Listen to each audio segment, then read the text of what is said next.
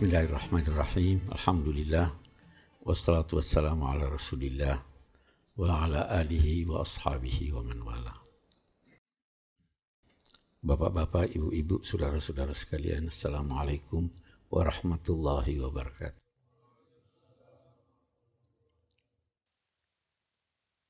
Beberapa hari yang lalu, eh, saya berkumpul dengan teman-teman menanyakan kira-kira apa topik pembicaraan kita malam ini. Memang sulit menghidangkan sesuatu apalagi buat orang tiga ke atas itu sulit menghidangkan yang memuaskan ketiganya apalagi kalau puluhan orang sama dengan ibu-ibu kalau mau masak tiap hari paling dia tanya suaminya mau makan apa tapi sebagian juga sudah bosan tanya suami dia siapkan saja apa adanya. eh, ada beberapa usul. Eh, kemarin itu ada yang usulkan, tapi saya bilang janganlah itu. Eh, kedudukan janji dalam agama. Nanti berembet-rembet janji politik, janji kampanye. Jangan deh. Ada lagi yang usulkan apa itu? Oh iya ada ya mengusulkan kita bicara secara umum tentang agama. Eh, saya kebetulan ada buku baru namanya Islam yang saya anut. Nah, eh, itu begini. Islam lahir di Makkah. Ketika itu umumnya yang diajarkan adalah akidah, kepercayaan. Kemudian berkembang ke Madinah. Di sana diajarkan pada umumnya hukum-hukum syariat. Uh, setelah Rasul wafat, Islam berkembang sampai ke daerah-daerah yang tidak berbahasa Arab. Kalau Yaman bahasa Arab masih. Ke Mesir tidak berbahasa Arab. Ke Irak tidak berbahasa Arab ke Syria tidak berbahasa Arab. Berlanjut sampai di Asia. Indonesia tidak berbahasa Arab.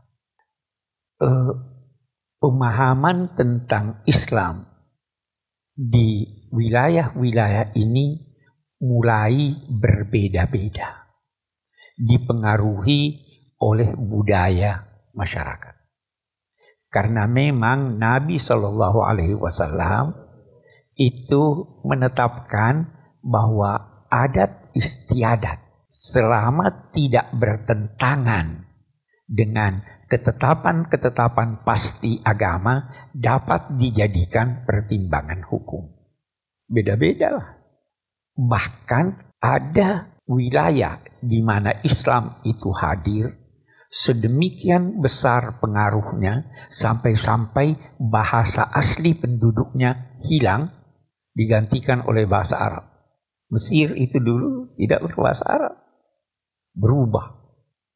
Kita di Indonesia juga begitu, tapi tidak sampai berubah kita punya bahasa. Namun kalau sebelum kemerdekaan atau ada masa-masa kemerdekaan itu banyak sekali istilah-istilah Arab yang masuk dalam bahasa Indonesia. Dewan Perwakilan Rakyat. Semua bahasa Arab itu. Majlis Permusyawaratan Rakyat. Banyak. Nah, karena adanya pengaruh budaya itu, karena adanya perbedaan pemikiran itu, lahirlah beberapa ragam pemahaman tentang Islam. Imam Abu Hanifah di Irak sangat mengandalkan akal. Karena beliau jauh dari sumber hadis. Terkadang ada hadis dia tidak tahu. Imam Malik yang ada di Medina tidak pernah keluar dari Madinah. Pemahaman keagamaannya menjadikan dia berkata, saya menjadikan dasar pengamalan penduduk Madinah. Apa yang diamalkan penduduk Madinah. Walaupun ada hadis lain yang anda nilai sahih. Saya jadikan ini pengamalan. Beda-beda kan? Eh, datang lagi perbedaan. Nabi tidak menentukan sesuatu ketetapan atau petunjuk. Itu terlukis ada seorang yang diutus Nabi ke Yaman, Mu'adz bin Jabal. Nabi bertanya kepadanya, kamu kalau sampai di Yaman, saya kan jauh. Kamu mau menetapkan hukum atas dasar apa? Beliau berkata, saya cari dari Al-Quran. Kalau kamu tidak temukan di Al-Quran, bagaimana? Saya cari dari sunnah. Kalau tidak temukan, mana? Saya gunakan pikiran saya ajtahidu bira'yi. Maka Rasul gembira sambil berkata, Alhamdulillahilladzi waffaqa rasulah Rasulillah ila ma yuhibbu Rasulullah. Segala puji bagi Allah yang telah memberikan bimbingan kepada utusan-utusan Allah. Waz itu utusan Rasul, utusan-utusan Allah menuju apa yang disukai, disetujui oleh Rasulullah. Mulailah peranan akal. Ya kan?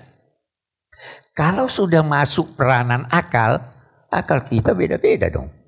Imam Syafi'i beda akalnya dengan Imam Malik. Hasil pemikiran dipengaruhi oleh banyak hal. Pertama, perkembangan masyarakat. Itu mempengaruhi. Budaya setempat itu mempengaruhi kecenderungan pribadi ada orang itu ada orang yang keras. Itu kata Rashid Ridha. Kita ini dalam bidang ekonomi 90% kita haramkan karena hati-hati. Ada orang sangat hati-hati. Udahlah tidak usah deh, tidak usah deh, tidak usah deh. Tapi ada juga kan orang mencari kemudahan. Oh ini ada jalan. Timbullah perbedaan-perbedaan pendapat. Ditambah lagi bahasa itu bisa mempunyai interpretasi berbeda-beda. Bahkan ada ada kata yang mempunyai makna yang bertolak belakang. Anda mau pilih yang mana? Wal mutallaqat yatarabbasna bi anfusihinna quru. Orang yang dicerai dan belum jelas wanita yang dicerai belum jelas apakah dia hamil atau tidak dia harus menanti tiga kuru. Kuru apa artinya? Suci. Tiga kali suci. Ada yang berkata, tidak. Tiga kali haid. Bertentangan. Itu panjang dan pendeknya menjadi sangat berbeda. Iya kan? Ada kata yang saya fahami dalam pengertian majazi, metafor, ada kata yang saya fahami dalam pengertian hakiki. Nikah itu apa artinya? Nah, Apakah nikah itu berarti hubungan seks? Atau nikah itu berarti akad? Nah, ketika kita baca firman Allah, "Wala tankihu manakaha aba'ukum nisa." Janganlah menikahi wanita-wanita yang dinikahi oleh bapakmu. Nah, apa artinya? Seorang bapak nakal berhubungan seks tanpa akad dengan seseorang. Boleh tidak anaknya kawin sama wanita yang sudah dihubungi oleh bapaknya. Nah, sudah beda pendapat. Ada yang berkata tidak boleh karena dia sudah hubungan seks. Ada Imam Syafi'i berkata tidak, itu masih boleh karena dia belum ada akad nikah. Ini contoh yang mengakibatkan perbedaan-perbedaan pendapat. Ya kan? Nah, eh, banyak sekali faktor, banyak sekali faktor. Kalau orang belajar dan tahu ini, dia akan sangat toleran. Dia juga punya dalil kok. Anda yang tidak setuju salafi. Eh, ada dalilnya itu. Ada dalilnya juga. Anda yang tidak setuju syiah. Ada dalilnya juga itu. Sehingga lahir berbagai mazhab. Paling sedikit.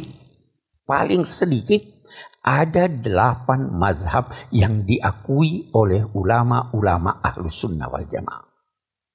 Itu belum lagi pendapat-pendapat pribadi. Saya teringat dulu almarhum kita punya kiai besar Profesor Ibrahim Hussein di majlis ulama nih.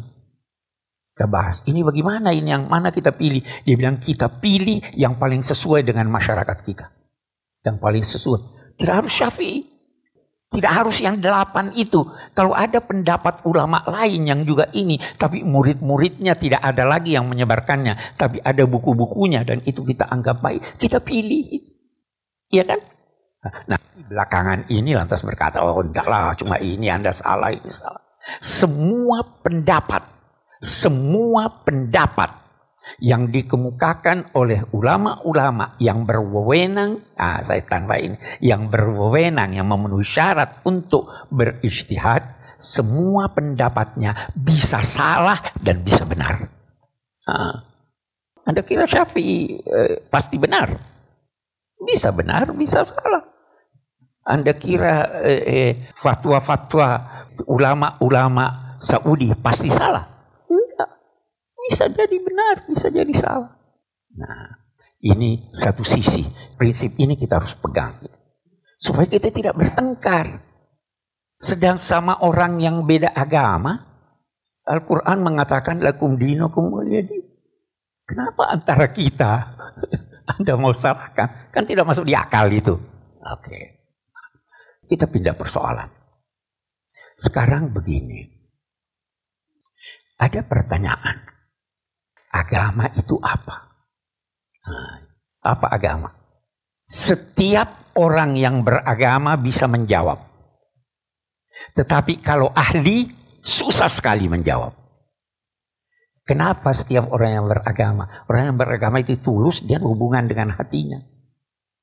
Saya tidak bisa paksa orang beragama pindah agamanya kalau hatinya tidak mau pindah. Itu sebabnya kata Al-Aqad, ada seorang filosof muslim baru meninggal tahun 60-an meninggal. Dia bilang ada orang menduga bahwa syahadat itu paling gampang dalam rukun Islam. Cuma ucapan ya. Lebih susah puasa. Dia bilang nggak benar. Yang paling susah itu syahadat. Karena Anda harus menghilangkan, menyampingkan segala sesuatu yang Anda tadinya anggap Tuhan berkuasa, baru Anda meyakini bahwa ada satu Tuhan. Perubahan sikap beragama itu sulit sekali. Tidak mudah orang pindah agama itu tidak mudah. Pindah pendapat ilmiah gampang. Tapi mau suruh pindah agama orang. Mau paksa orang. Tidak bisa. Jadi waktu Anda berkata, Asyhadu an la ilaha illallah, la ilaha. Anda nafikan dulu, baru katakan, itu sulit sekali kalau kita mau hakikatnya. Tapi kalau cuma ucapan, Tuhan tidak mau ucapan. Ya kan? Oke. Agama, banyak sekali pendapat menyangkut agama. Definisinya banyak sekali. Menganggap semua kewajiban adalah perintah Tuhan. Itu Emmanuel Kant, orang Jerman, filosof. Semua kewajiban Anda itu perintah Tuhan. Ha. Sampai dia dikenal eh, filosof wajib. Wajib mengikuti lampu lalu lintas enggak?